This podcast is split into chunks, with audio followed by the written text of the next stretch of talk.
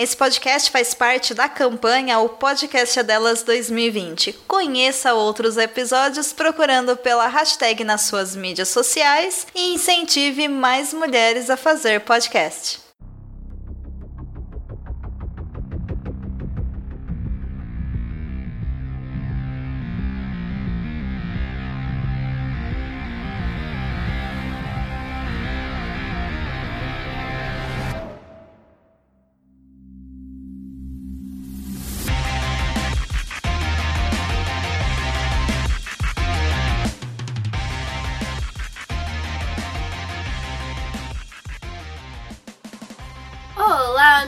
Sejam bem-vindos a mais este podcast.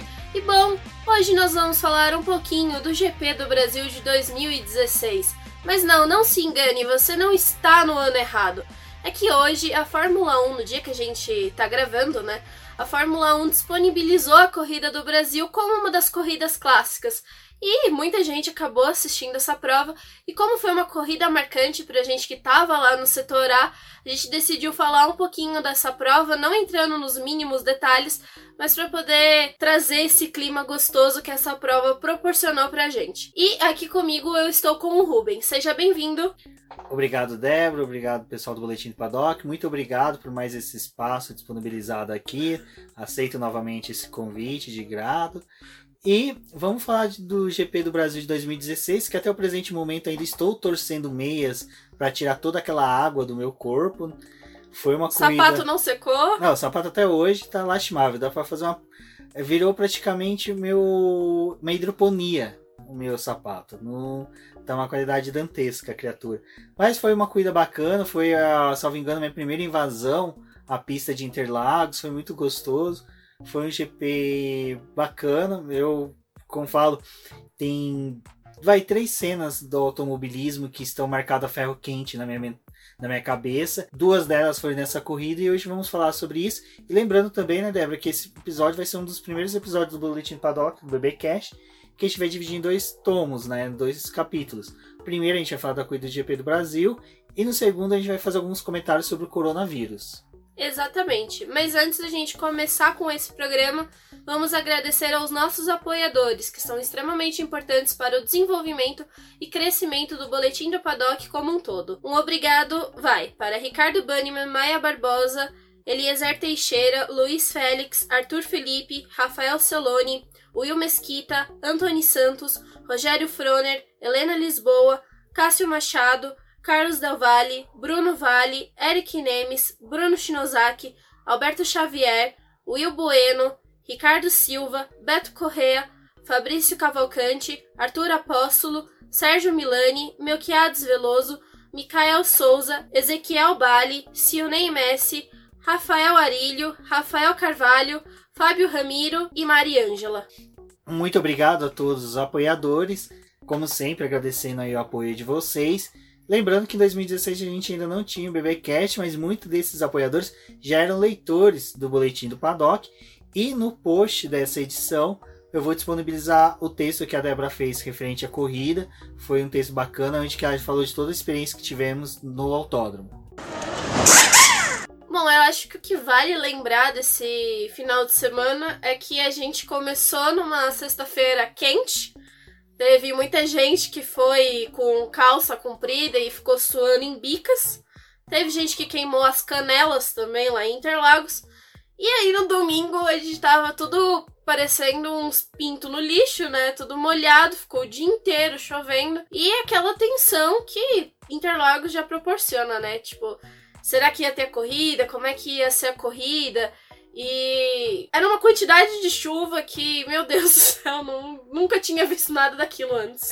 O interessante, né, Débora, é que a chuva tomou uma proporção no domingo muito forte. Como você disse, na sexta e no sábado a gente teve sol, no sábado teve um pouquinho assim disso, queria chover ou não, mas no domingo a chuva foi forte. E é aquela coisa que a gente já começa a brincar, né? No momento que não tá tendo chuva, a gente começa a gritar, vai chover, vai chover. Aí começa a ver o pessoal vestindo a capa, e aquela capa de você paga só 10 reais na porta do autódromo. Fininha. Que é fininha, que ela é juntada com ferro quente. é, Parece que alguém ficou construindo com saco de lixo transparente, fechando com uma faca quente ali as juntinhas dela.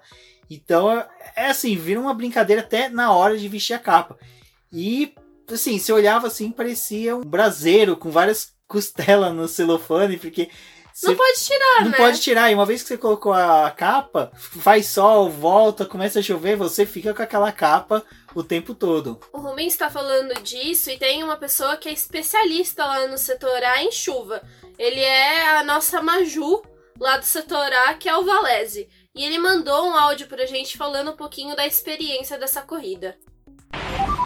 Fala galera, aqui é o Varese e o pessoal me pediu para falar um pouquinho sobre essa corrida maravilhosa que foi Interlagos 2016, mais maravilhosa para quem estava lá, com certeza. A corrida em si foi uma corrida totalmente maluca, uma corrida debaixo de chuva intensa, um spray muito alto, você mal via os carros, várias bandeiras vermelhas, paralisações, uma corrida assim cheia de eventos. E você sempre pensa na galera da arquibancada quando você tem essas paralisações por muito tempo, a própria chuva acaba dando uma esfriada em todo mundo. Mas nesse ano de 2016 foi diferente. Todo mundo estava sentindo a tensão no ar, o clima diferente das coisas, e foi muito legal estar junto com todo mundo, ver o Max dando aquela salvada impressionante, praticamente na nossa frente, a gente que estava ali no setor A, e depois a recuperação dele no final da corrida foi o que fez o nome do Max Verstappen, foi essa corrida de 2016, com certeza. A despedida do Massa aqui valeu, vamos dizer assim, muito emocionante, uma coisa maravilhosa de estar, e estar junto com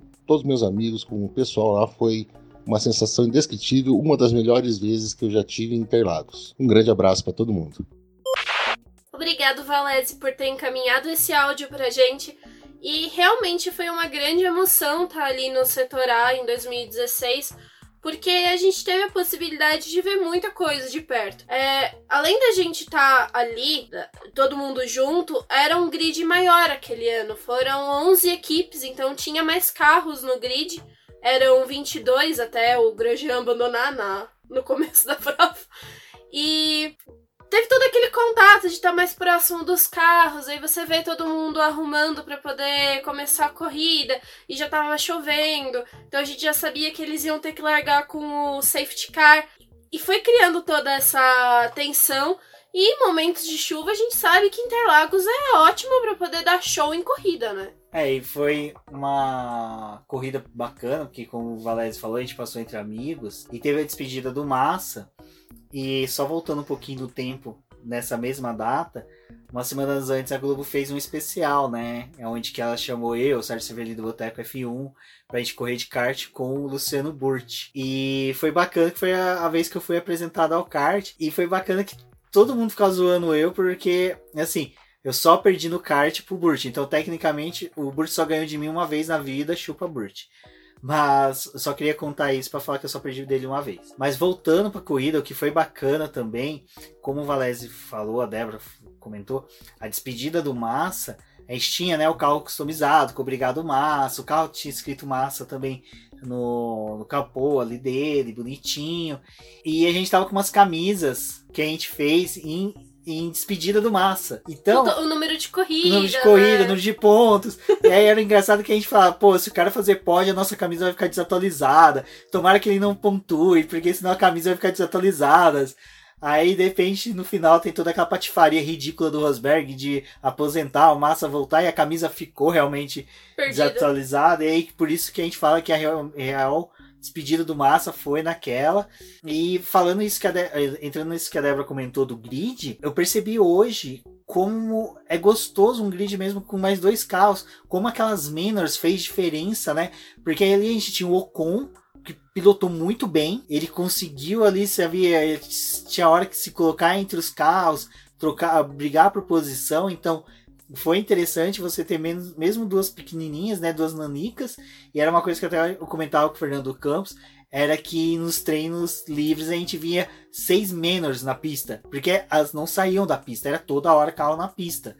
Então foi muito bacana esse grid cheio nessa corrida. Ainda falando desse grid, a gente teve pilotos como o Gutierrez, o Verlaine e o Palmer no grid, o que deu uma outra dinâmica para a prova, porque depois de você assistir, você vê o que, que eles fizeram. O Palmer, ele era O menino que a gente via bater muito, que tinha vários Bateu. problemas, bateu ali também nessa corrida. E hoje ele tá como comentarista né, da Sky Sports. Então, você vê o quanto que essas coisas mudam. E parece que não faz tanto tempo, 2016, mas você olha pro grid, já mudou muita coisa. A gente tinha dois brasileiros na pista, que era o Felipe Massa e o Felipe Nasser, que acabou também saindo, né? Foi a última temporada dele ali com a Sauber. Tinha o Alonso e o Button, o que o Valese não gosta de que seja dito o nome, mas ele tava ali também. E o carro da McLaren aquele ano era preto. Eu acho que É um era carro um dos carros... fúnebre. É um carro fúnebre, né? É, mas era um carro bonito. Já tava levando defunto pro, pro, pro enterro. A gente também tinha né, o Bottas e, no caso, o Massa, que era o brasileiro, na Williams. E o Rosberg tava disputando o título. É, e, e o interessante dessa questão do Rosberg é que até eu tuitei, eu naquele dia eu tava quase jogando paralelepípedo no carro do Rosberg. Porque eu não queria que ele ganhasse o título. É, o final de campeonato do Rosberg, pra mim, foi um campeonato ridículo. Porque ele não disputou vitórias. Ele pegou colocou o regulamento debaixo do subaco depilado dele e seguiu com ele até o final do campeonato. Então isso pra mim foi muito frustrante. Eu não vi um campeão moldado na persona do Rosberg naquele final de campeonato. E a vontade também que a gente tinha era depois que ele tivesse ganhado o título, porque tava se encaminhando pra isso, era ele ter defendido o título, né? Ter ficado Sim. mais um ano e aí ele. E desses Parou. nomes que você falou, que é interessante a gente analisar também, é o Ocon, que já tava, né? A gente já comentei agora há pouco sobre ele.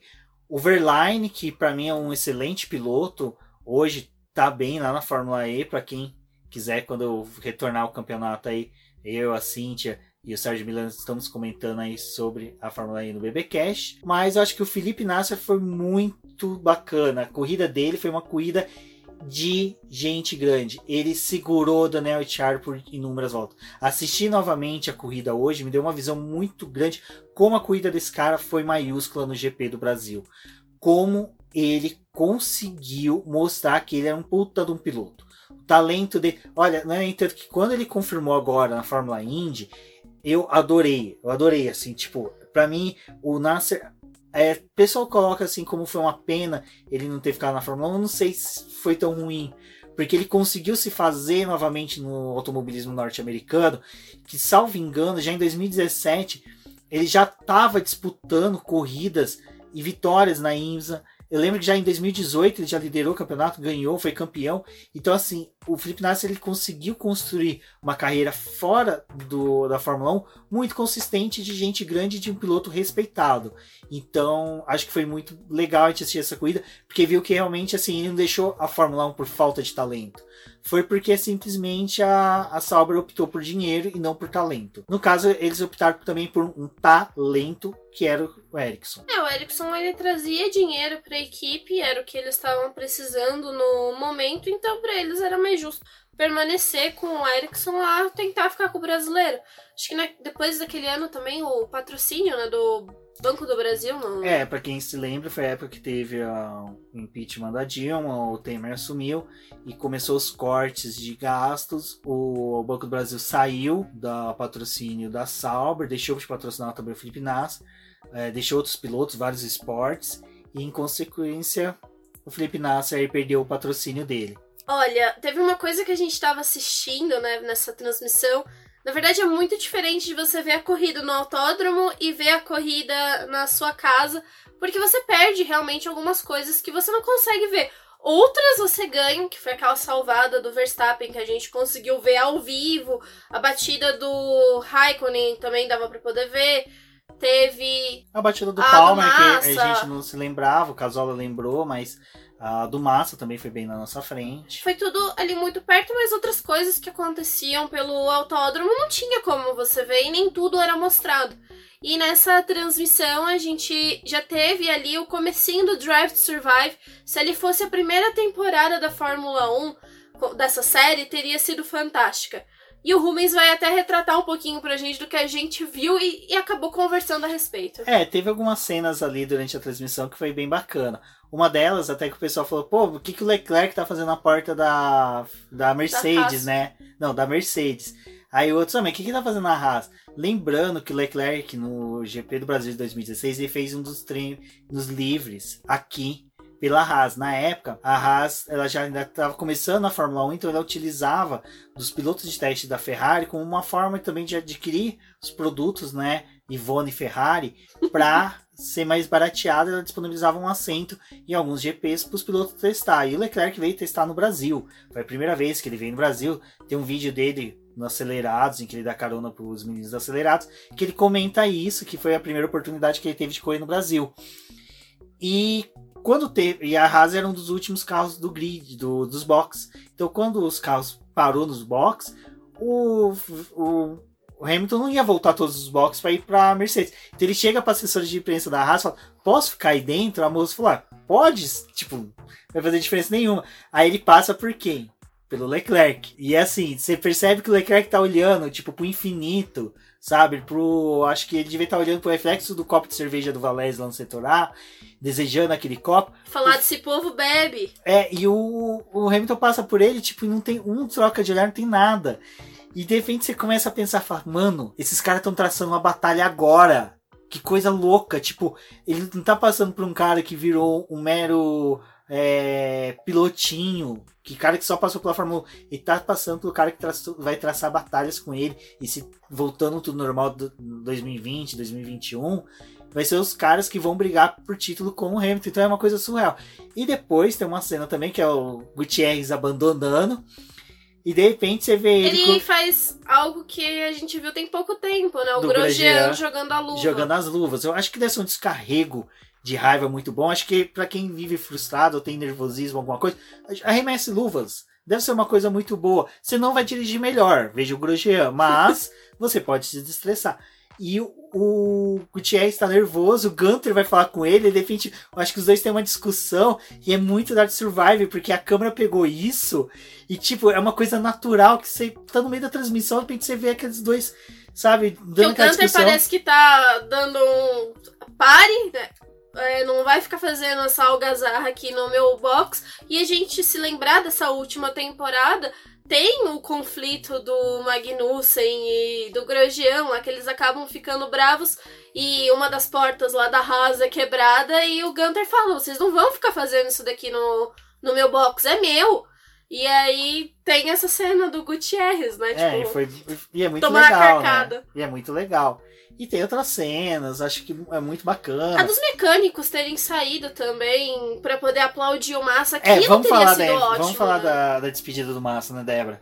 Que, como eu falei, a gente fez a camiseta.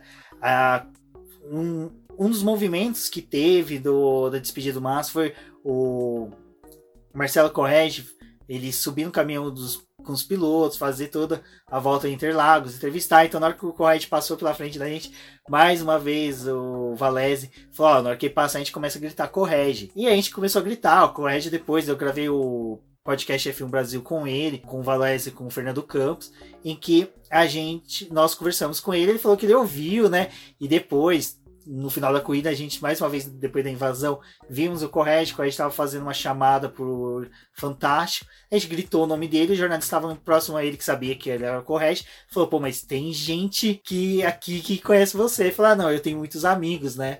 E depois ele confidenciou tudo, sabia que era a gente, então foi muito bacana.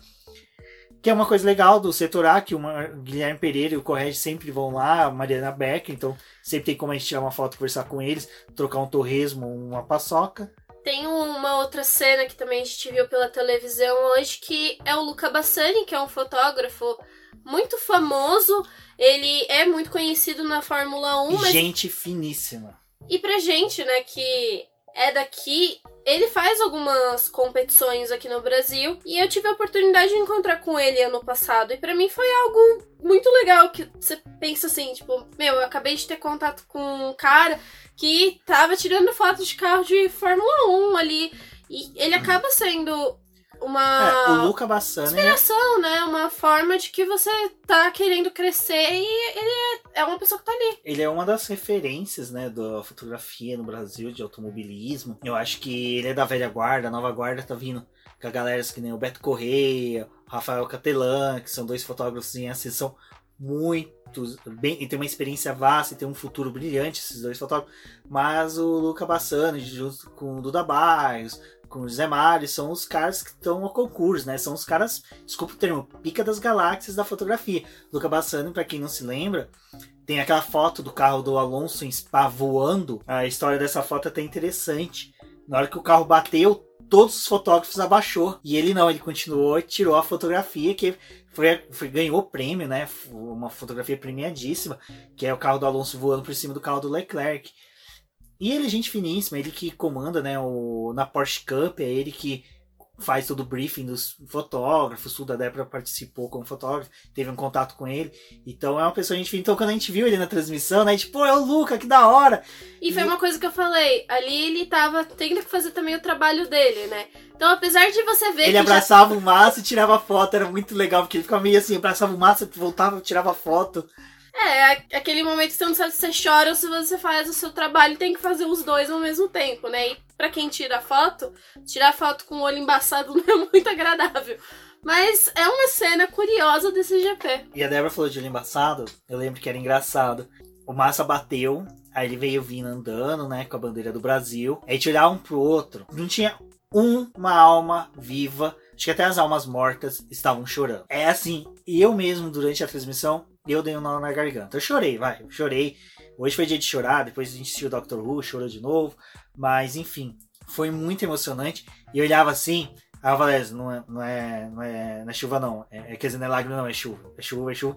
Olhava para os meninos do campo, todo mundo chorando. O Cristiano Seixas, que é uma a lenda viva, nosso Blue Hand, o protocolo Blue Hand. Gente, na pandemia do coronavírus, nós temos que proteger o Cristiano Seixas. Que esse homem tem todo. É o Wikipedia ambulante de duas pernas e calça e tênis da Fórmula 1. Então protejam o Cristiano Seixas. Então era todo mundo chorando, a Débora chorando, Samara que estava com a gente lá no setor A chorando também. Então foi muito gostoso. E teve toda essa despedida do Massa, a questão da camisa. Eu lembro que na hora que ele foi subindo, eu olhei para os eu já vi o pessoal da Mercedes vindo, da Ferrari. Ali foi o momento, eu acho que foi o momento que não, não dava mais para segurar. Tinha que chorar. E foi muito legal, que eu acho que é, e o fora show... isso, você tem toda a sensação de um autódromo depois aplaudindo um, um piloto.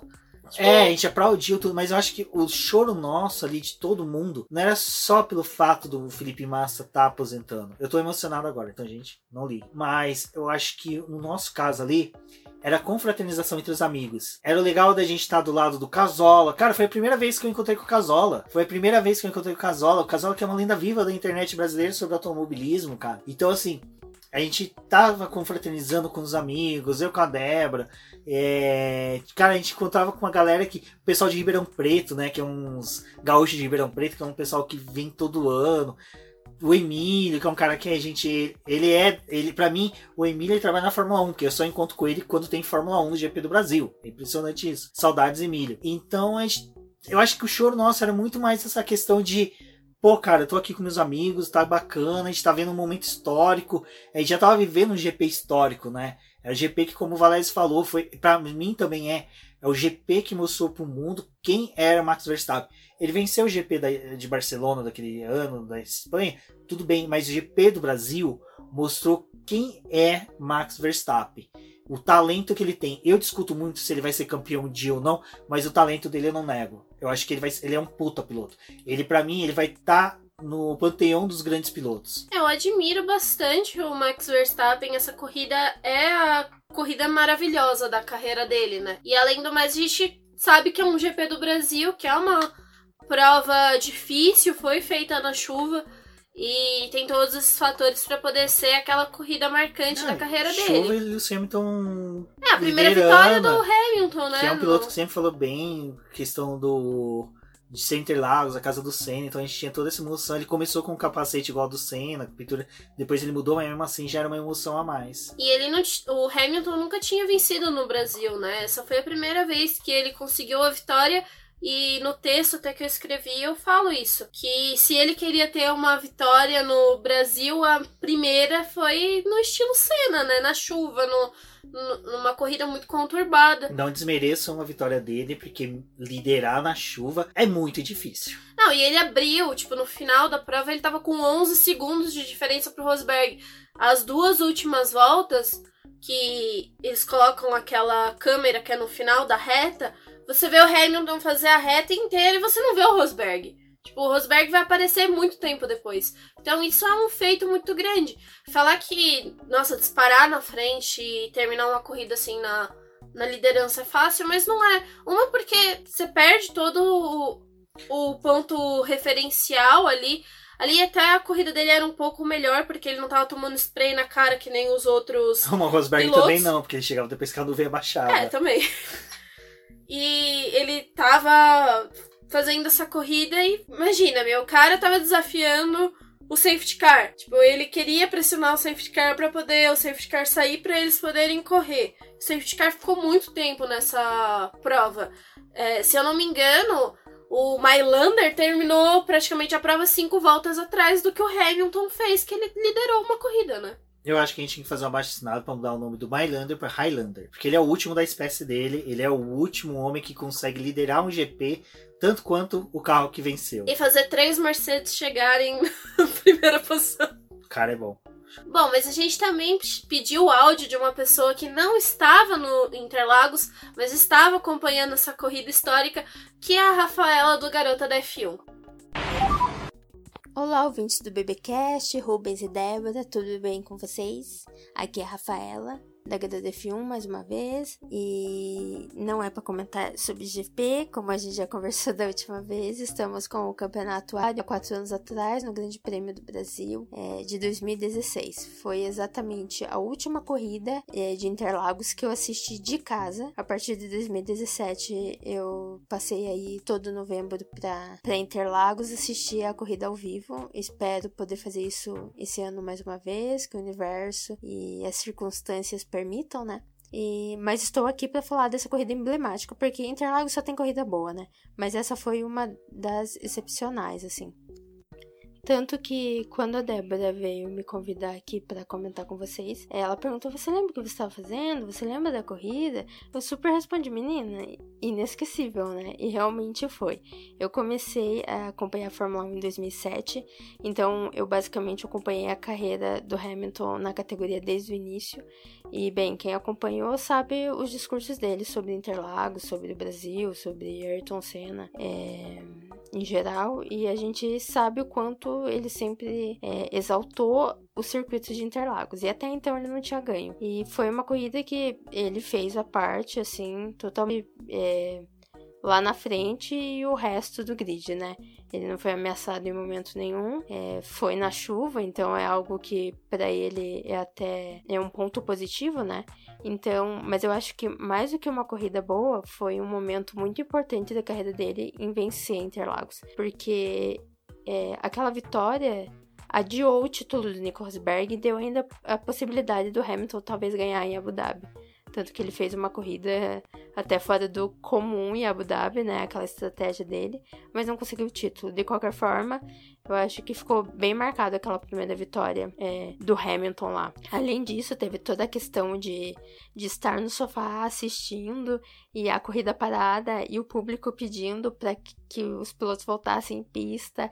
E a gente não sabia se ia continuar, se ia dar todas as voltas ou se ia ser com o cronômetro, o o fim da corrida, é, a questão do, da primeira despedida do Massa, né?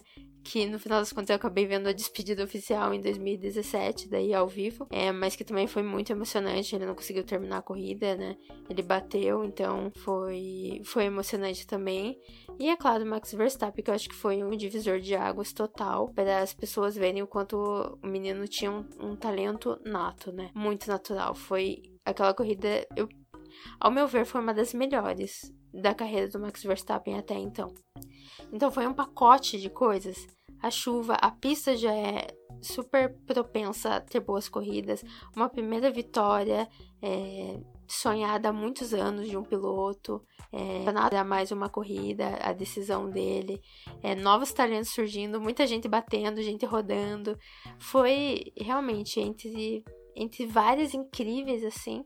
Interlagos 2016 foi realmente inesquecível. Foi ótimo. E a gente teve a, felicidade da Fórmula 1 transmitir hoje, né, por live. Eu não consegui assistir, mas com certeza vou parar em algum momento para relembrar bem bonito o que, que, o que foi aquela corrida. É, obrigada, Rubens e Débora, pelo convite. É sempre bom estar conversando aqui com vocês. Me sigam lá nas redes sociais, GaraDF1, é Twitter, Facebook, Instagram e no site garadf1.com.br. Beijos e abraços à distância. Fiquem em casa. Até a próxima. Bom, é legal de ouvir o áudio da Rafa, né? É que, mais uma vez, obrigado a Rafaela por ter enviado o áudio. Visitem o portal da Garota da F1, sigam ela nas redes sociais. É legal que o trabalho dela é com muito esmero, é um trabalho muito delicado, artesanal, então merece muito carinho. E é ela sozinha, é ela cara e coragem. Então isso fica muito bacana. Gil Power totalmente indispensável para quem gosta de automobilismo e Fórmula 1, principalmente. Mas o que é legal é que ela falou de, de se acompanhar de longe, né? Se assistir a corrida, teve todos esses, esses pequenos, é, como poderia dizer, detalhezinhos, detalhezinhos que a gente só assistiu hoje. E é bacana um relato desse, né? A gente ter alguém que trazer, porque até hoje eu só conversei praticamente com pessoas que estavam lá no autódromo. Então é legal que a pessoa vê a grandeza que foi aquela corrida. Você ficar, eu imagino ficar três horas assistindo televisão é, uma corrida. De, assim, eu tô falando a questão de ficar sentado, nervosismo, não sabe se vai continuar, se não vai. Porque a gente tá no autódromo, a gente para, a gente bebe, a gente conversa, a gente anda, a gente soca alguém, a gente faz alguma coisa. Mas, pessoa que tá em casa, né, tem parente, tem sempre alguma coisa. E é legal o relato dela que ela fala, né, como ela observou a questão da corrida do, do Vettel, do Vettel não, desculpa, do, do Lewis Hamilton. Vettel é um coitado nessa corrida é, cumpriu o papel dele, vamos falar dessa forma. Mas, eu voltando ao áudio da Rafa, eu acho que é legal isso, né? A gente vê que também quem tá em casa sentiu o drama que foi aquele GP. É, e a gente tá ali no autódromo, depende muito do que a transmissão fala ali do rádio do autódromo.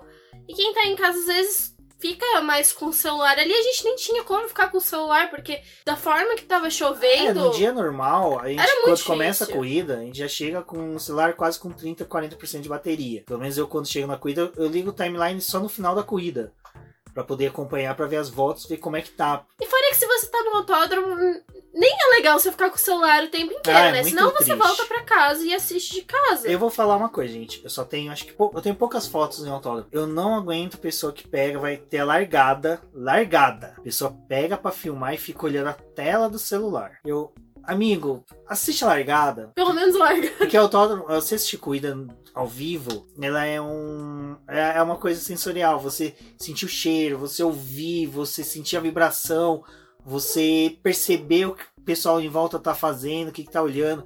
Nesse GP, último GP do Brasil, que foi legal, eu gosto sempre de ficar olhando quem é novato, né? Quem tá vindo pela primeira vez. Porque eu sei que fizeram isso comigo. E dessa vez foi a Cintia Maria, né? E ela vendo toda largada, aquela frição dela. E ela até brincou no começo, pô, que o Sainz ia ser pódio. E a gente toda hora vendo aquela frição dela. Então é bacana isso. Se você pega o celular e fica vendo isso, cara, você perde largada. Eu sei pessoas que perderam essa salvada do Verstappen, perdeu a batida do Massa.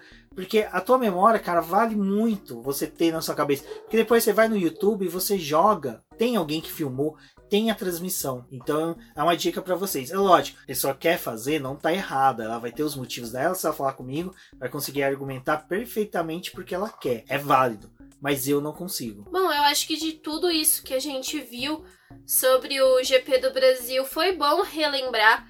E além disso, a prova tá lá disponível no YouTube. Vocês podem voltar e conferir a corrida tá na íntegra, são as três horas que esse GP durou. É, ainda dá para poder falar só mais um pouquinho que, além de ter tido isso da, da salvada do Verstappen, teve gente que perdeu. Porque muita gente comprou a passagem próximo do horário do término da prova. E como foi se estendendo, se estendendo, não teve como ficar. A gente teve amigos nossos que tiveram que ir embora antes, mas ainda teve a invasão, que acho que foi um momento muito especial. Tem uma foto do Massa em que o pessoal tá. É, que a gente aparece, né? Foi nesse momento que a gente invadiu a pista. O Massa foi até a muretinha ali, que é na beirada da pista. Ficou levantando o bracinho, ele, o Rafinha. Rafinha não. Rafinha. Rafaela, a esposa dele, o Massinha ficou lá. O irmão dele. O irmão dele. Êêê! Tipo assim, vocês voltam ano que vem, pegadinha do malandro. E foi bacana, foi a hora também que a gente gritou o nome do Coed. Esse ano, o último ano. Eu acho legal que toda invasão a gente sempre tem esse tumultinho que a gente faz ali. Que esse ano foi a gente gritar o nome do Gasly, né? Com ele no pódio. Eu acho que, cara, deve ser uma coisa que os pilotos devem carregar pra carreira deles. É ser ovacionado ali pela torcida brasileira. Mas como a Débora disse, foi bacana a gente ter assistido. Esse programa foi legal. Foi um pouquinho antes de, de a gente começar a assistir. Eu falei, pô, vamos gravar à noite, falar um pouquinho do que a gente lembra, do que a gente curtiu. Em 2016 a gente ainda não gravava o Babycast. Como eu falei, eu participei do podcast F1 Brasil, link no post. E lá foi legal, mas a gente queria mostrar esses, essas coisas que a gente viu. Cuida do Verstappen, que foi maravilhosa. O, o, Hamilton, que foi sensacional, cuida dele. O Felipe Nassi, que quando ele pontuou também, gente, mano, eu lembro da gente pulando, a gente abraçando o Casola, que é um, um salberista nato. Então foi. Assim, foi uma corrida assim, cara. Foi lindo do começo ao fim. Foi muito gostoso.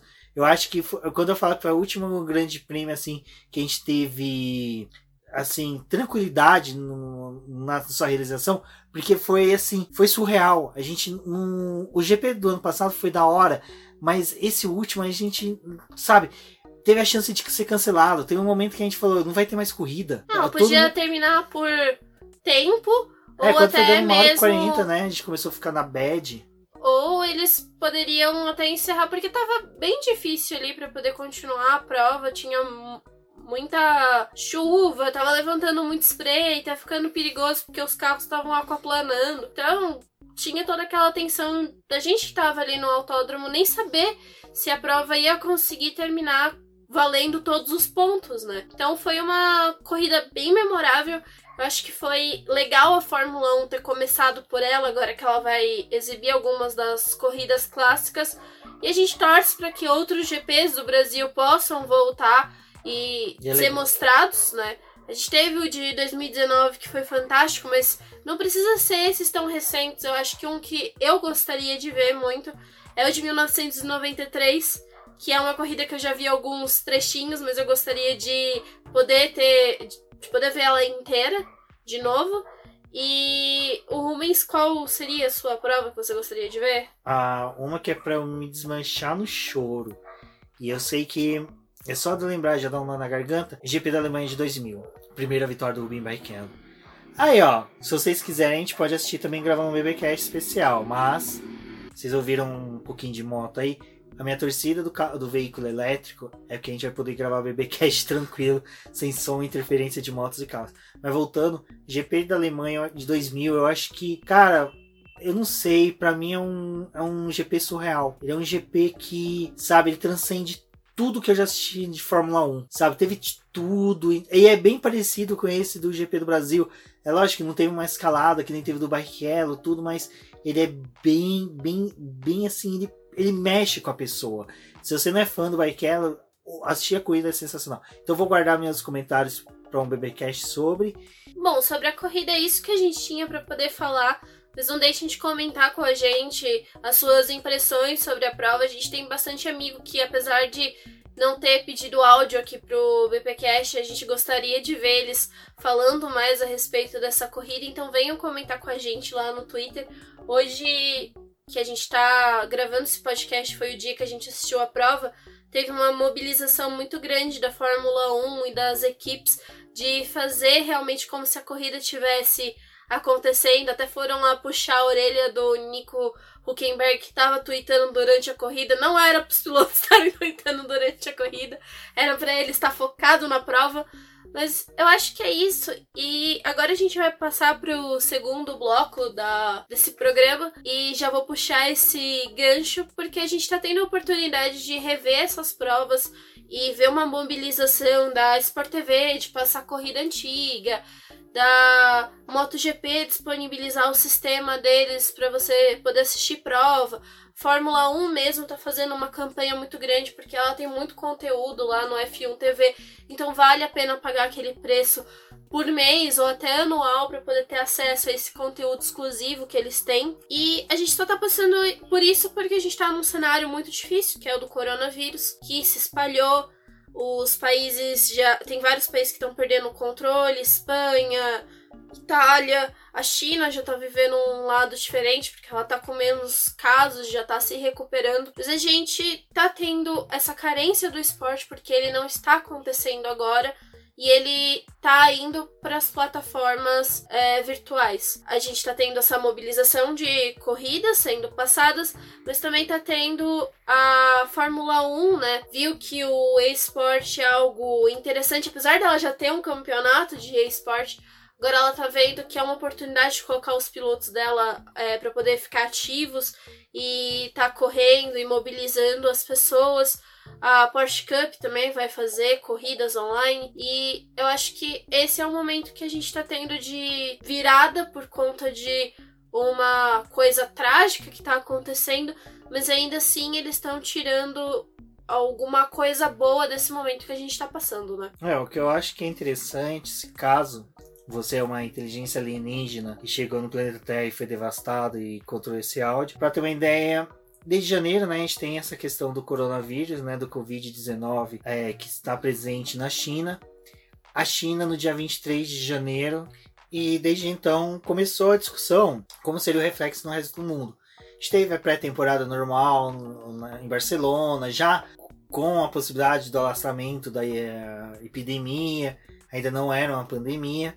E com o passar dos meses, a China chegou a se fechar já em janeiro, fevereiro, né? E ficou esses três meses seguintes fechada. Agora tá tendo o declínio da epidemia lá no país, com poucos casos sendo registrados por dia, em torno de 20, 30 casos. E são mais casos estrangeiros do que casos do próprio país. Exato, então a gente está tendo agora um, um ponto forte que é na Itália, né? Que é o. Acho que é onde está sendo batida a estaca de toda a situação ruim. Então é até triste de se falar, porque a gente tem as duas equipes, né, Ferrari e AlphaTauri lá, então tem toda essa questão, a Pirelli também, que fica lá, a fábrica não fica, mas todo o corpo técnico fica na Itália. Então a gente começou a ver eventos esportivos sendo cancelados. Primeiro foi dos que mexe com a gente. Vamos, vamos, vamos fechar a discussão hoje no automobilismo. Depois a gente pode citar algumas coisas fora dessa órbita. Que foi, né, a corrida o Eprix de Sanches, que foi cancelada. Depois a gente teve Prix seguintes até a suspensão da temporada. Depois foi o GP da Austrália, que foi cancelado.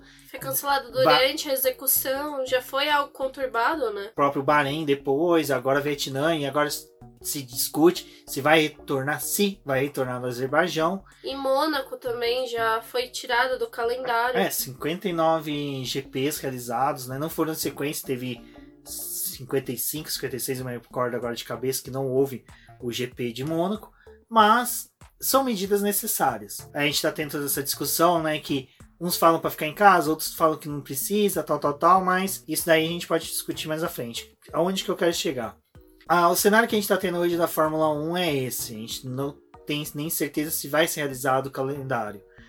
A temporada 2020 a suspensão do, da temporada pode acontecer até o Azerbaijão. E do Azerbaijão em diante ter as corridas. Não sabe se vão ser realocados GPs anteriores para dentro da temporada. Isso é uma coisa bem discutível, porque começa a, a pressionar os calendários regionais, os nacionais, dos países, que são importantes também para a manutenção e a sobrevivência do, do automobilismo nesses países. Brasil mesmo, o GP do Brasil, quando é realizado, o Autódromo de Interlagos fica praticamente três meses a serviço da Fórmula 1. São dois meses de preparação da estrutura, com um mês antes já com a estrutura da Fórmula 1 lá dentro. Então vocês veem que não tem como você ficar remanejando o calendário da Fórmula 1 sem prejudicar os regionais e os nacionais do automobilismo brasileiro. E não tem só essa questão, né? A gente tem a questão de contrato, que algumas coisas têm que ser cumpridas. Patrocínios, tem... né? Que são certos. Tem o fato dos autódromos também ter que gerar receita para poder ajudar no pagamento do, da premiação do final de ano. Então, as corridas que geram esse dinheiro, elas teoricamente tem mais prioridade no calendário. E aí a gente chega na parte em que a Fórmula 1 decidiu trocar as férias de verão que ocorrem ali em agosto. Agora, para esse começo do ano, eles estenderam os 14 dias para 21 dias e decretaram que as equipes têm que parar com todo o seu trabalho que envolve o desenvolvimento do carro. E é algo justo a gente ver a Fórmula 1 fazendo isso agora, porque tinha equipe que estava se dedicando a evoluir o carro na medida do possível. E aí você olha para Ferrari que tá ali com a fábrica dela na Itália no meio de todo esse caos, que não ia ter como desenvolver um carro, um porque acredito que esse pessoal não tá com cabeça para absolutamente nada desse tipo de uma competição, até porque você tá falando de parentes seus que podem estar morrendo por conta dessa pandemia.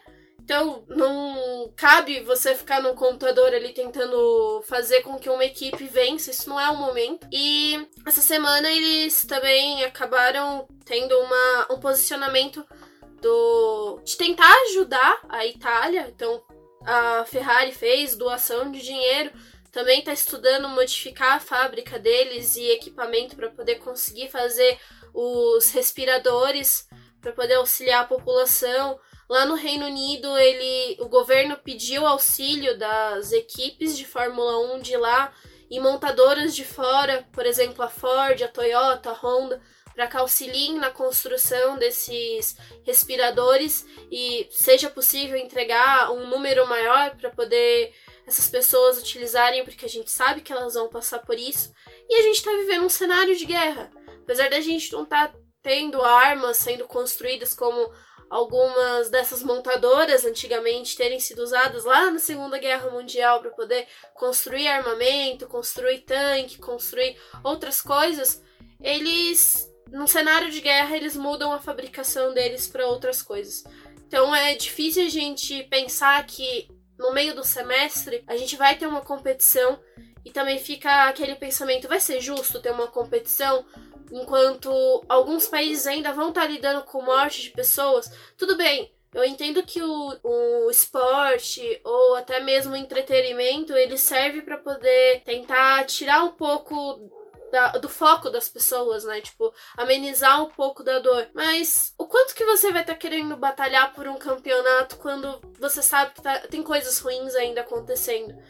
E pensando nesse calendário que poderia ser remanejado ou como ele vai ser remanejado, a gente está vendo os países começando a passar por isso. Então a Itália não se sabe quando que o que o Attila falou, né? O barquinho deles vai estacionar e vai começar a curva decair de mortes por dia. A Espanha já está indo também para o mesmo caminho da Itália, provavelmente vai passar por algo até pior do que a Itália. O Brasil também, apesar de alguns é, governantes né, do, de estados já estarem tomando algumas providências, ainda assim a gente não sabe para onde está tudo isso indo. E é difícil falar que o, se, o próximo semestre vai ser normal, como se nada tivesse acontecido nesse começo de ano, porque ainda assim a gente vai ter resquício disso por um bom tempo. É, o que eu posso falar, acho que a Débora falou muito bem, acho que não tem muita a acrescentar, mas o... Eu acho que o pior desse momento é realmente o medo que fica. Todos. Eu acho que qualquer pessoa que ame outra pessoa ou que tem um sentimento por outra pessoa fica com receios nesse momento. Ah, peço desculpa pela minha voz, é, é umas questões pessoais que eu passei nos últimos dias, mas o que é interessante do disso tudo que a Débora falou, vamos pegar do fato das equipes, né? Você vê como a equipe de Fórmula 1 ela é versátil. Tudo bem, a Débora falou, né? A gente teve no passado, para quem assistiu Ford versus Ferrari, ou o documentário né, da 24 Horas de Guerra, que é o documentário que tem na Netflix, que também fala sobre a briga entre a Ford e a Ferrari no, em Le Mans 1965, recorda do Henry Ford falando né, que eles foram para a guerra, né? Que para quem conhece a Segunda Guerra Mundial, o governo do Trump, não lembro agora o nome, eu vou falar errado, provavelmente Carlos Del Valle vai me corrigir, muito obrigado por me corrigir, eu sei que vocês vão me compreender, que eles pegaram e falaram, ó, quem é montadora nos Estados Unidos para, para de fabricar, vai construir aviões, né? Tanto que a gente tinha aviões é, no Japão, a gente tinha Mitsubishi, Hondas, Nos Estados Unidos tinha os da Ford, GMC continuou fabricando caminhão, mandando para a Rússia e para os Estados Unidos, mas a Ford continuou a fabricação dos Mustangs.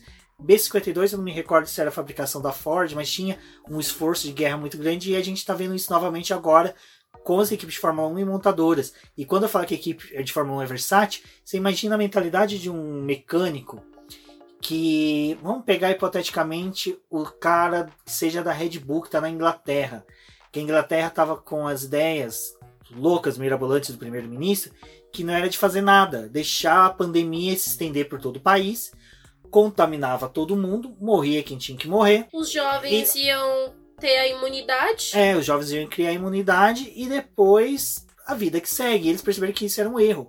E aí eles começaram a correr atrás e começou a pedir para as equipes. Aí você imagina um cara que é da, um engenheiro que é da Red Bull, que estava já quebrando a cabeça para desenvolver se desenvolveria ou não o DAS, desenvolver o carro de 2021, aperfeiçoar o carro de 2020 e agora o cara tem que começar a desenvolver um respirador. Cara, é, é, algo surreal e você vê a capacidade humana de se moldar às necessidades que ele tem. E assim, o, o que eu, onde que eu quero chegar é que você chega e você tem algumas pessoas falando que não é para fazer nada, que que é só uma gripezinha, cara, é surreal. E é, você vê todo que... um esforço, que nem da Ford, como a gente falou. Pô, os Estados Unidos tá tendo a pandemia em três focos forte, na, na Espanha, na Itália.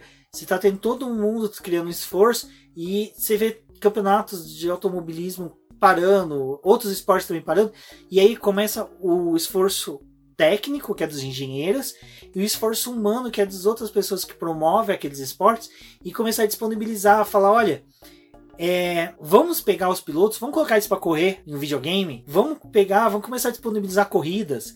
A MotoGP, para quem gosta de MotoGP e não tá sabendo, o Bruno Shinozaki, apoiador do Boletim Paddock e do podcast Fim do Grid, recomendo. Vão lá, ouvem os programas dele, pega programas passados, ouve também, é bacana. Você que gosta de, de MotoGP, também tem um período que ele cobriu Fórmula 1, Fórmula Indy, também é bacana de se ouvir. Ele alertou a gente e falou: olha, avisa pro pessoal, Rubens, que a MotoGP liberou o acesso. Então você pode assistir todo o conteúdo da MotoGP pelo aplicativo deles. É como se você fosse assinar o um aplicativo para pagar, mas você não paga, é totalmente free, é grátis, fácil. Então. E vai cara... ser até o momento da categoria poder voltar. Então, a gente sabe que não vai ser algo como tem muita gente alimentando que é 15 dias e em 15 dias a nossa vida vai voltar ao normal. Isso tá longe de acontecer, esses 15 dias passarem dessa forma. E é um conteúdo que tá ali, que já foi feito, que a gente pode assistir, que na nossa vida corrida a gente não ia conseguir dar atenção no momento de tá todas as categorias acontecendo, tá tudo rolando. Às vezes a gente não consegue parar para poder assistir, tem que dar atenção para uma só. E tá agora disponível. Tipo, sua cabeça não tá funcionando de forma adequada.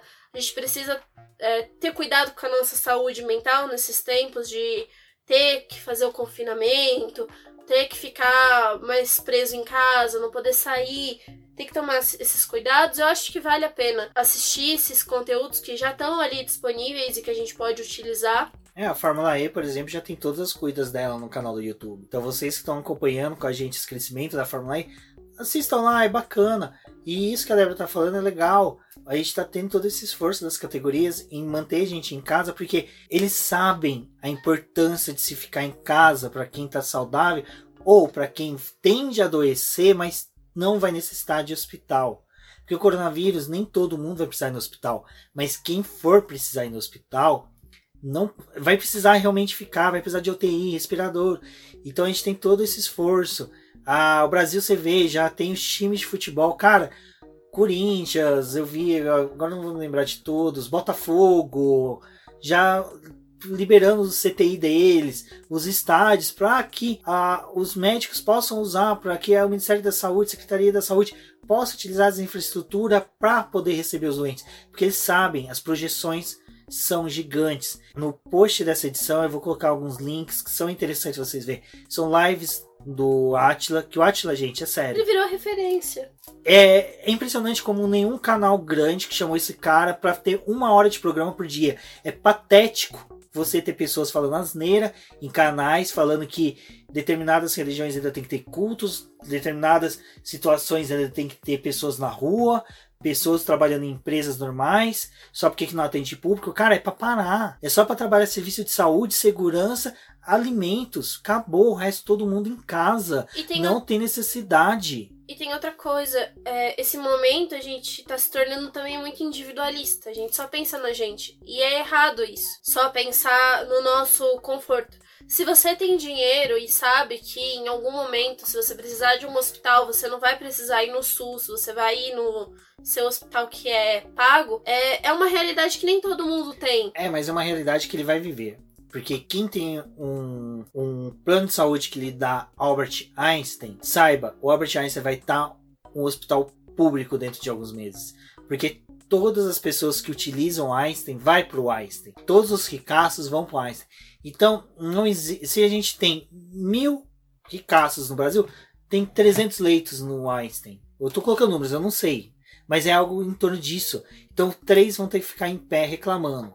Então não adianta a pessoa bater no peito e falar eu tenho um convênio médico foda, pica das galáxias, que ele vai passar pelo mesmo transtorno de um Zé Maria que tá no, no hospital público. E Nessa... a gente tem que começar a pensar nisso e, e não ver uh, esse confinamento de ficar em casa como sendo algo que. Ai, mas se eu sair ali na rua agora não vai ter problema você vai estar tá trazendo essa doença de alguma forma para dentro da sua casa. Você pode não estar tá se contaminando ali naquele momento, mas foi uma coisa que eu vi as pessoas falando bastante. É quando a gente chega em casa, o nosso corpo já relaxa. Então, a atenção que a gente tem é ali na rua, de não ter contato com as pessoas, de não pegar nas mesmas coisas que as pessoas. Mas você chega em casa, você vai colocar a mão na, sua, na maçaneta da tua casa, tem a sua chave, tem coisinhas que a gente não vai lembrar, às vezes, de higienizar e que em algum momento a gente pode ter contato. E esse vírus, ele não é uma coisa que ele cai e já acaba. Ele ainda fica ali na superfície por um tempo, então a contaminação pode ser pode acontecer depois. E essa outra parte da gente também não ser egoísta, é isso que eu, que, que eu quero dizer. Às vezes você ficar uma hora, duas horas assistindo uma coisa ali na televisão, você não foi pra rua, não, não se contaminou, não trouxe isso e não prejudicou a vida de outra pessoa que pode estar vivendo com você no, no mesmo ambiente. Farei isso, gente, tudo bem, é uma situação difícil da, de lidar, mas não, não adianta a gente ir no supermercado comprar toda a comida que tem lá disponível. Porque tem que pensar também nos médicos que estão lá no hospital. Eles vão precisar uma hora sair de lá e ir para casa deles para poder comer. E eles precisam ter uma alimentação adequada. Eles precisam ter verdura, ter fruta, ter o mínimo de coisas, de suprimento para eles poder ter. Então vamos também tentar não ser tão egoísta em pensar um pouco no outro. Tá todo mundo precisando, mas o mercado vai estar tá lá aberto. O mercadinho do seu bairro talvez não feche completamente. E aí, esse é um legal. A gente pode tá apoiar falando, os né? mercadinhos. Né? Apoiar o comércio do seu bairro. Isso é legal que a Débora falou. É porque é o seguinte: o Carrefour vai aguentar. O Extra vai aguentar. O Pão de Açúcar vai aguentar. Agora, os seus marcos tem o, o a quitanda ali perto, que muitas vezes você faltou 10 é. centavos, faltou um real para terminar a tua compra. Ele falou: não, depois você dá, esse cara vai precisar de ajuda. E assim, às vezes, em vez de catar ir até o supermercado grande, o hipermercado do seu bairro, vai nele. Pô, ele não vai ter o alimento que você quer. Você tá querendo um macarrão especial feito com granizo da chuva de Mercury, alguma coisa assim, sei lá, eu. Cara, você não precisa disso. Você pode pegar só um uma macarrão simples que tem no mercadinho próximo e você vai ajudar ele a gente vive num ecossistema em que todos têm que se cooperar. Então, esse coronavírus, acho que é o que a Débora falou, o Atila também ressaltou isso no, numa das lives dele. A humanidade vai sair depois desse coronavírus modificada. A nossa sociedade vai ser outra. Eu, eu, a minha área, que é direito do trabalho, direito previdenciário, eu estou prevendo, junto com meus colegas, que o mercado de trabalho vai mudar. Vai, muitos empresários que antes tinham receio de dar home office, oferecer, disponibilizar o home office aos empregados, eles vão começar a ver que é uma boa ideia, que compensa fazer isso. E pode ser algo bom ao ponto de que vai aumentar o número de vagas de empregos, eles podem reduzir jornadas de trabalho e melhorar em outros pontos.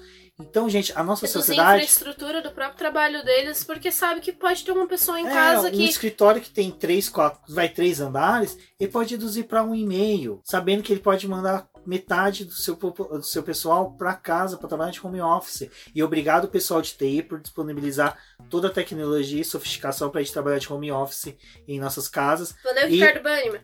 O Ricardo Bannerman, o Rafael Catelan que passou por muito tempo, o fotógrafo que a gente citou agora há pouco.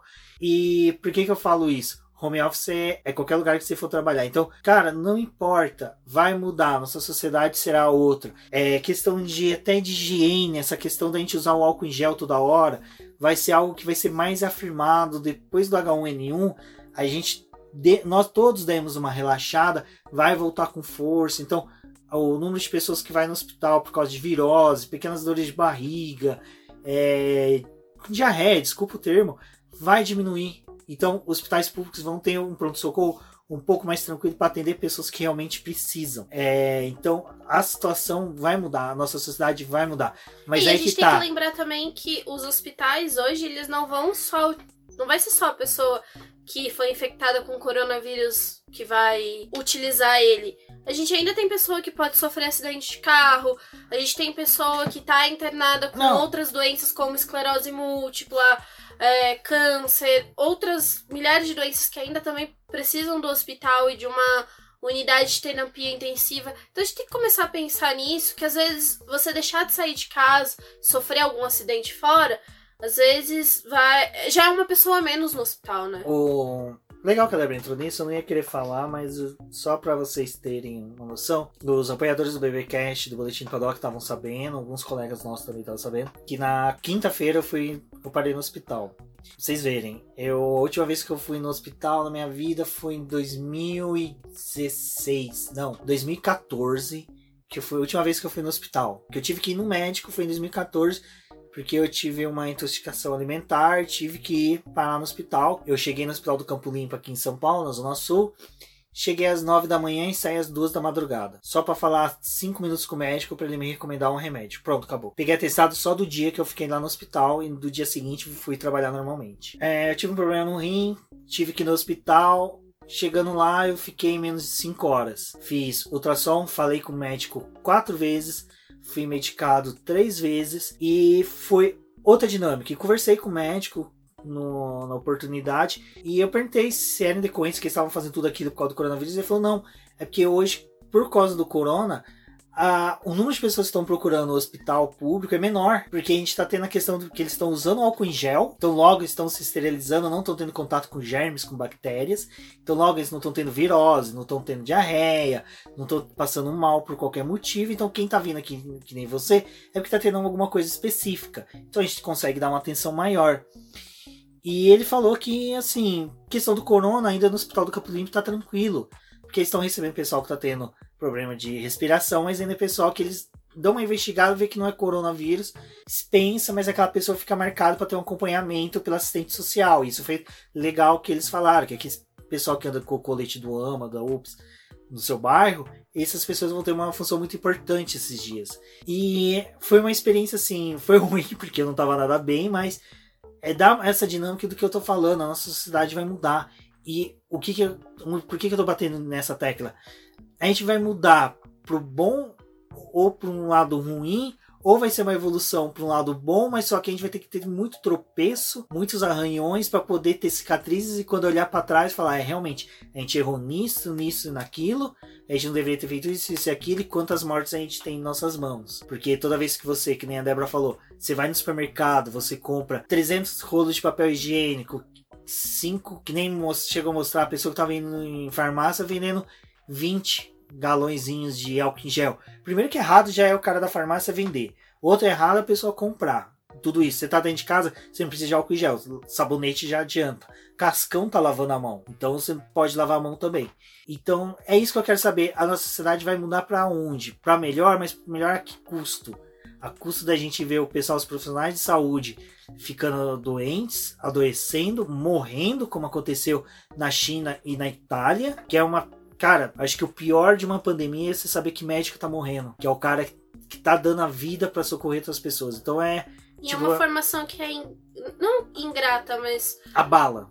abala e dura muito tempo, então você não tem como formar médico da noite pro dia, não tem como ter especialista em áreas da noite pro dia.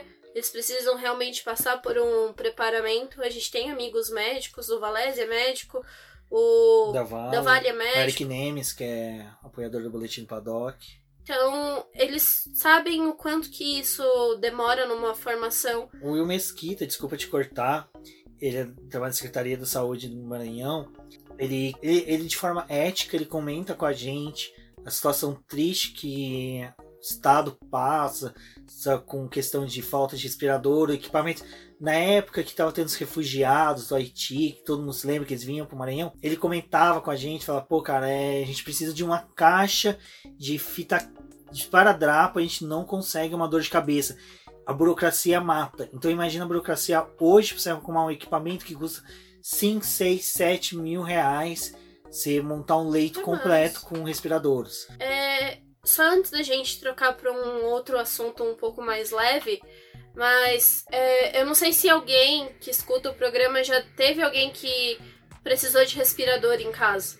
A minha mãe ela foi uma pessoa que precisou de respirador e ficar ligada nesses respiradores por muito tempo. Ela ficou três anos internada e esses foram os três anos que ela precisou usar esse equipamento. E eu fico pensando numa situação dessa em que talvez ela, na época, o hospital já queria mandar ela para casa e a gente não tinha como bancar uma UTI dentro de casa porque a gente tinha pouco dinheiro para poder fazer isso e ela era uma pessoa que precisava de cuidados 24 horas por dia. E aí você pensa que na Itália tá acontecendo isso e às vezes o médico vai ter que escolher se essa pessoa que tá incapaz e que não vai. provavelmente não vai voltar a ter mais a vida dela normal porque ela já perdeu os movimentos, já perdeu várias funções. Essa não é uma pessoa que talvez ajude. E eles vão ter que ceder o lugar dessa pessoa para outra. E a gente não quer ver os nossos parentes que, por mais que não tenham um caminho, a gente ainda tem uma pontinha de esperança de ter a pessoa viva. E vai ter que dar lugar para outra pessoa porque talvez aquela pessoa não se cuidou da forma que deveria, ficou saindo, teve contato com outras pessoas, contraiu esse vírus ou passou para alguém de dentro de casa. Então vamos tentar pensar um pouquinho nos outros, porque a gente pode ter uma saúde muito boa, mas a outra pessoa que tá lá no hospital não tem essa mesma saúde, talvez não vai ter a mesma sorte que a gente. Só para finalizar sobre isso, quando eu falo até de evolução de sociedade, a gente entra em discussões de coisas que a gente sempre deixou de lado. Então, essas discussões de doação de sangue, doação de órgãos, agora é um momento que a gente tem que retomar essas discussões. Não importa a sua religião, você tem que participar dessas discussões. Se você é contra ou a favor, você tem que participar. Não seja omisso a essas discussões. A internet, no, não no Brasil, mas no mundo, nunca esteve tão viva e foi tão importante quanto é hoje. Ah, meu bisavô morreu. Eu, isso, sim, eu não tive contato com ele, então tranquilo. Eu acho que eu vou comentar uma coisa que não vai pesar em mim, mas ele morreu na gripe espanhola. E. ah, eu lembro que meu pai conta que meu avô contava os relatos da gripe espanhola já no Brasil, como foi forte. E lá em Guaxpé, que era o sul de Minas, onde que a gente mora, eles moravam, já foi muito pesado. Uma cidade do interior de Minas que tinha menos de 10 mil pessoas. A gripe espanhola quase devastou a cidade. Para vocês terem uma ideia, houve uma crise na cidade. Houve uma crise do café no Brasil que era o que tocava a economia na época. A gente teve pelo que me passaram na época, tem na história da cidade, que eles queimaram em torno de 500, 700 mil toneladas de café porque não tinham o que fazer, não tinham o que fazer, porque a gripe espanhola devastou a região, porque simplesmente houve retorno de pessoas que estavam envolvidas com o Porto de Santos para a cidade quase devastou a cidade. Então, agora você imagina, na época eles não tinham internet, eles não tinham informações, não tinha álcool em gel, eles não tinham aplicativos para comprar comida, eles não tinham nada. E hoje a gente tem essa internet viva, essa internet está pulsante, que está auxiliando todo mundo a ter informações. Está auxiliando todo mundo a se precaver do que, que vai acontecer. Eu acho que não é o momento de todo mundo sair correndo de forma é, louca para supermercados fazer estoque de comida. É uma coisa que a Kari esses dias, uma colega nossa que ouve o BBcast, muito obrigado, ela sempre comenta com a gente que ouve. Ela falou uma coisa, é verdade. O brasileiro é um povo que tem o costume de comprar, fazer compras de supermercado uma vez por mês. A gente tem mais o costume de fazer compras de mistura por semana. E é muito raro, eu mesmo, a Débora faz compra por mês. A gente sempre teve isso. E é, e é uma das características que o brasileiro tem e é interessante, porque a gente recebe salário mensal e outros países não. Então, eu acho que as nossas previsões é de três meses do Brasil parado. Eu acho que dá para todo mundo viver esses três meses com só três saídas de casa, para fazer três compras. Gente, é o momento. Vocês não querem ter o shape bonito, barriguinha, tanquinho? é a hora, reduz a comida. Reduz. Gente, é sério, assim, vocês têm noção por que, que eu tô dessa forma?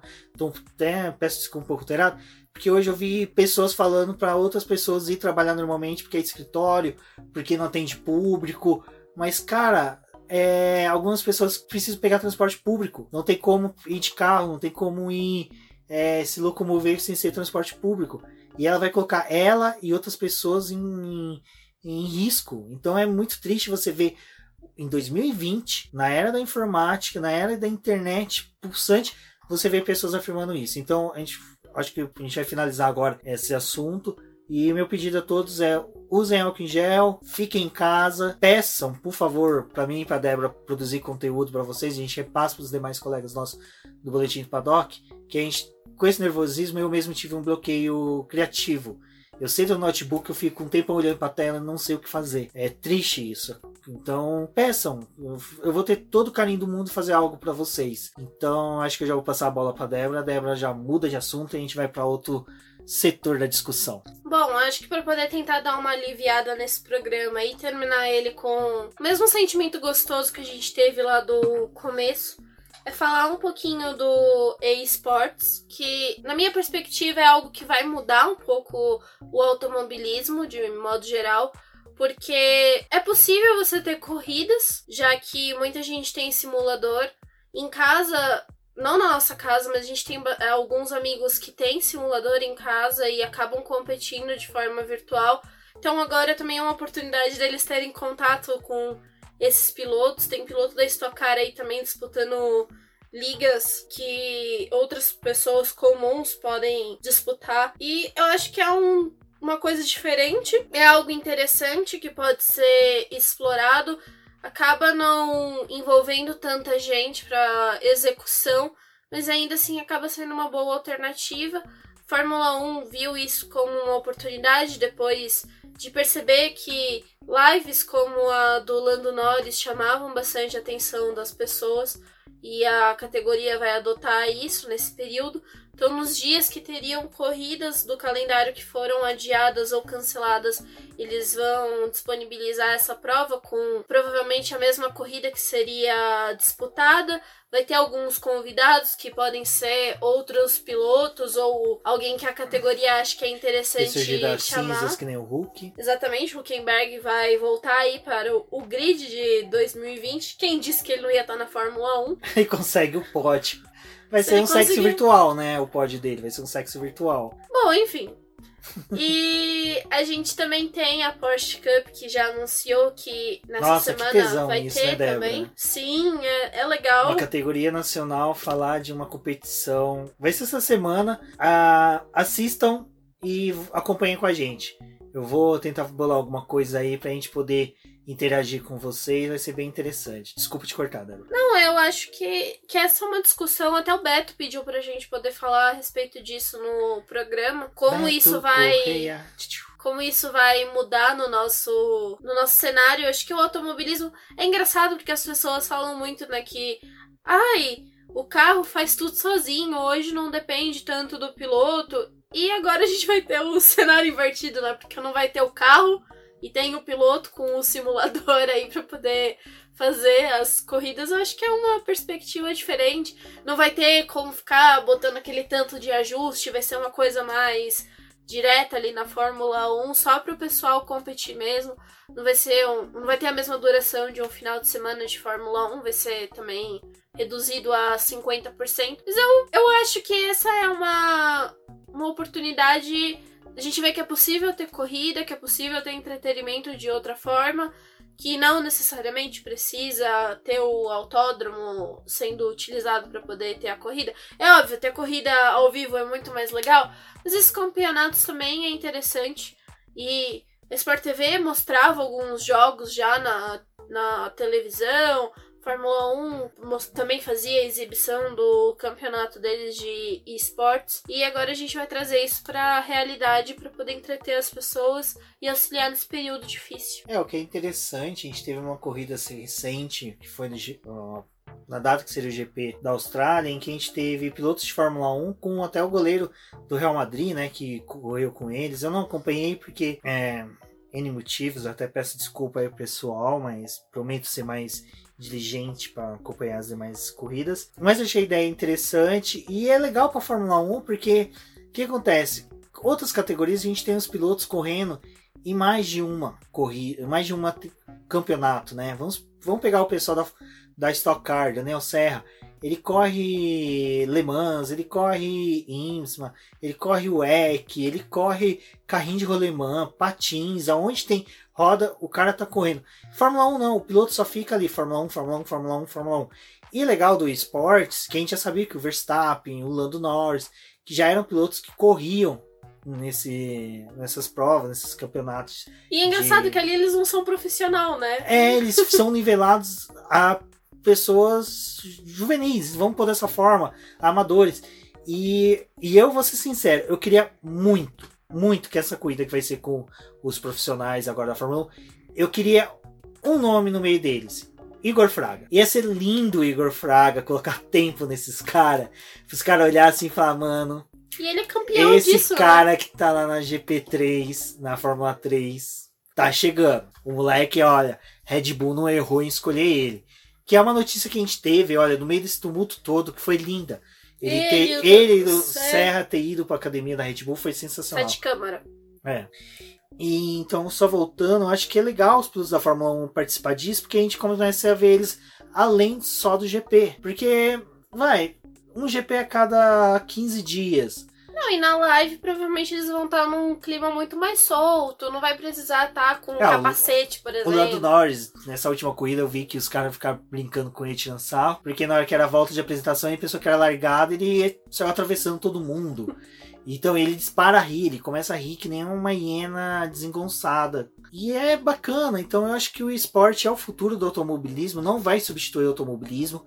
Eu acho que nada substitui o ronco, a vibração do motor dos, dos carros, mesmo que a gente vá para motores híbridos, motores que não seja só combustão, elétrico. só elétrico, ainda a, todo aquele. Não, não tem só isso. Tem a confraternização que um autódromo ou que uma corrida de rua, como as corridas da Fórmula E, envolvem. Porque você tem o público ali, que é uma coisa que na live, pô, a pessoa fica ali no chat comentando, né? Mas não, não tem a sensação de tá foi o que a gente falou do, da corrida de 2016, tá com os amigos na arquibancada, dividindo aquele momento, comentando, mais próximo. Na internet não tem essa interação, que eu acho que é algo que também faz parte do automobilismo. A gente precisa de pessoas. É, automobilismo é muito sensorial, né? né? Você sentir cheiro, você vê a pessoa, você, que nem no, GP do Brasil, você vê os pilotos passando ali, você, cara, você, você tipo assim, aquela coisa do, você tá, você sabe que o cara existe, é o cara de carne, o cara tá se movendo e tá vivo, ele, ele é pulsante, então é muito legal isso. Então, o automobilismo virtual, acho que ele vem para acrescentar o automobilismo real, e é muito legal essa mudança acontecer agora, porque assim, a gente tá tendo esse cenário de pandemia hoje, mas a gente pode ter outros cenários em que viabilizem corridas. Como já teve Bahrein que foi cancelado por causa de conflitos internos. A gente pode ter um GP que seja cancelado por causa de chuva, que nem aquele que teve no Japão, que teve o tufão, que perdeu o treino no livro. Pô, já pensou as equipes falar, ó, todo mundo vai pro simulador, a gente vai disponibilizar em live. Pô, seria legal, bacana, seria legal. E é que é legal, todos os carros são iguais, com a mesma configuração, não muda nada. Então são todos no mesmo nível. Isso que é interessante. Então você vai ter o Lewis Hamilton com o mesmo equipamento que o Giovinazzi. Cara, é, é uma chance de às vezes assim, um piloto brilhar numa prova e que pode ficar para história. Que, cara, que imagina que sensacional. Daqui 15 anos o automobilismo virtual está estourando, já substituiu muita coisa e você tá vendo assim, pô, aquela corrida primeira que foi oficial com pilotos titulares, o vai, Giovinazzi venceu, tipo, foi no pódio, o Hulk conseguiu o pódio dele. Então seria, cara, tem umas, umas alternativas que são muito bacanas. É, e no videogame, quando a gente coloca o pessoal ali, já dá uma mexida, né? Porque nem todo mundo tá acostumado com o videogame. Com o simulador, não, porque eles lidam com o simulador de forma mais frequente, mas ainda assim o simulador que eles estão ali é com o setup do carro deles. Não, e não tem ninguém na pista, é, é só eles. Eles estão ali para poder rápidas. ajustar o carro, que é o carro real, só que eles estão fazendo isso no virtual. E ali eles vão estar numa competição em que já cada um vai ter o seu simulador, que provavelmente não vai ser o mesmo tipo de simulador, né? Tipo, o volante, as coisas, cada um pode comprar e montar o seu equipamento do seu jeito, então já tem essa, essa diferença, mas estando com o mesmo carro já coloca um nível maior e nem tá, todo mundo acostumado com isso. Então acho que vale a pena conferir, é uma alternativa. Fica o recado para não saírem de casa, Fiquem Ouçam quietinhos. podcast. Ouçam podcast. Tem o podcast das corridas do ano passado. Então vamos ali lembrar um pouquinho do que aconteceu. E o podcast que a gente fez lá das previsões de 2020 das equipes, é toda aquela projeção que a gente fez, a gente vai ter que esperar um pouquinho para poder ver isso em ação. Porque mudou bastante coisa, né? Já ano que vem as regras não vão ser as novas. E a gente vai fazer um programa especial, né, Débora? Falando sobre falando essas mudanças. Falando sobre isso, acho que vale um programa especial sobre isso. Até porque a gente, quando teve a, o anúncio do regulamento e o que, que ia mudar, a gente acabou trazendo esse programa aqui pro BBcast, discutir um pouco das novas regras. E para 2021 vai ser um cenário interessante porque Apesar deles ficarem com o carro dessa temporada. E a Force India Racing Point de duas temporadas atrás da Mercedes. Pois é. E McLaren lá com o seu motor novo. Então vamos trazer isso depois. E fica aí o convite de vocês, escutem os nossos programas anteriores, conversem com a gente lá no Twitter. Relembre com a gente algumas corridas passadas que foram emocionantes. É, espero que vocês tenham gostado desse programa. Ainda ali com um puxão de orelha no meio do, do cast. Mas fica o meu obrigado por vocês terem escutado o programa até aqui. Eu sou a Débora Almeida, no Twitter como The Flowers. As nossas redes sociais do Boletim do Paddock é Boletim do Paddock. Só o Twitter que é arroba diz no boletim que. Acompanhem os nossos conteúdos, textos, peçam para a gente fazer programas, nos ajudem a trazer coisas que vocês querem ver nesse período e até mais. É isso mesmo, pessoal. Muito obrigado por terem ouvido a gente até aqui. Um agradecimento especial aos nossos apoiadores. E não esqueçam de compartilhar o programa e demais posts que fomos publicando aí durante os dias. Um forte abraço a todos e até a próxima. Isso é tudo, bem, bem, bem, pessoal.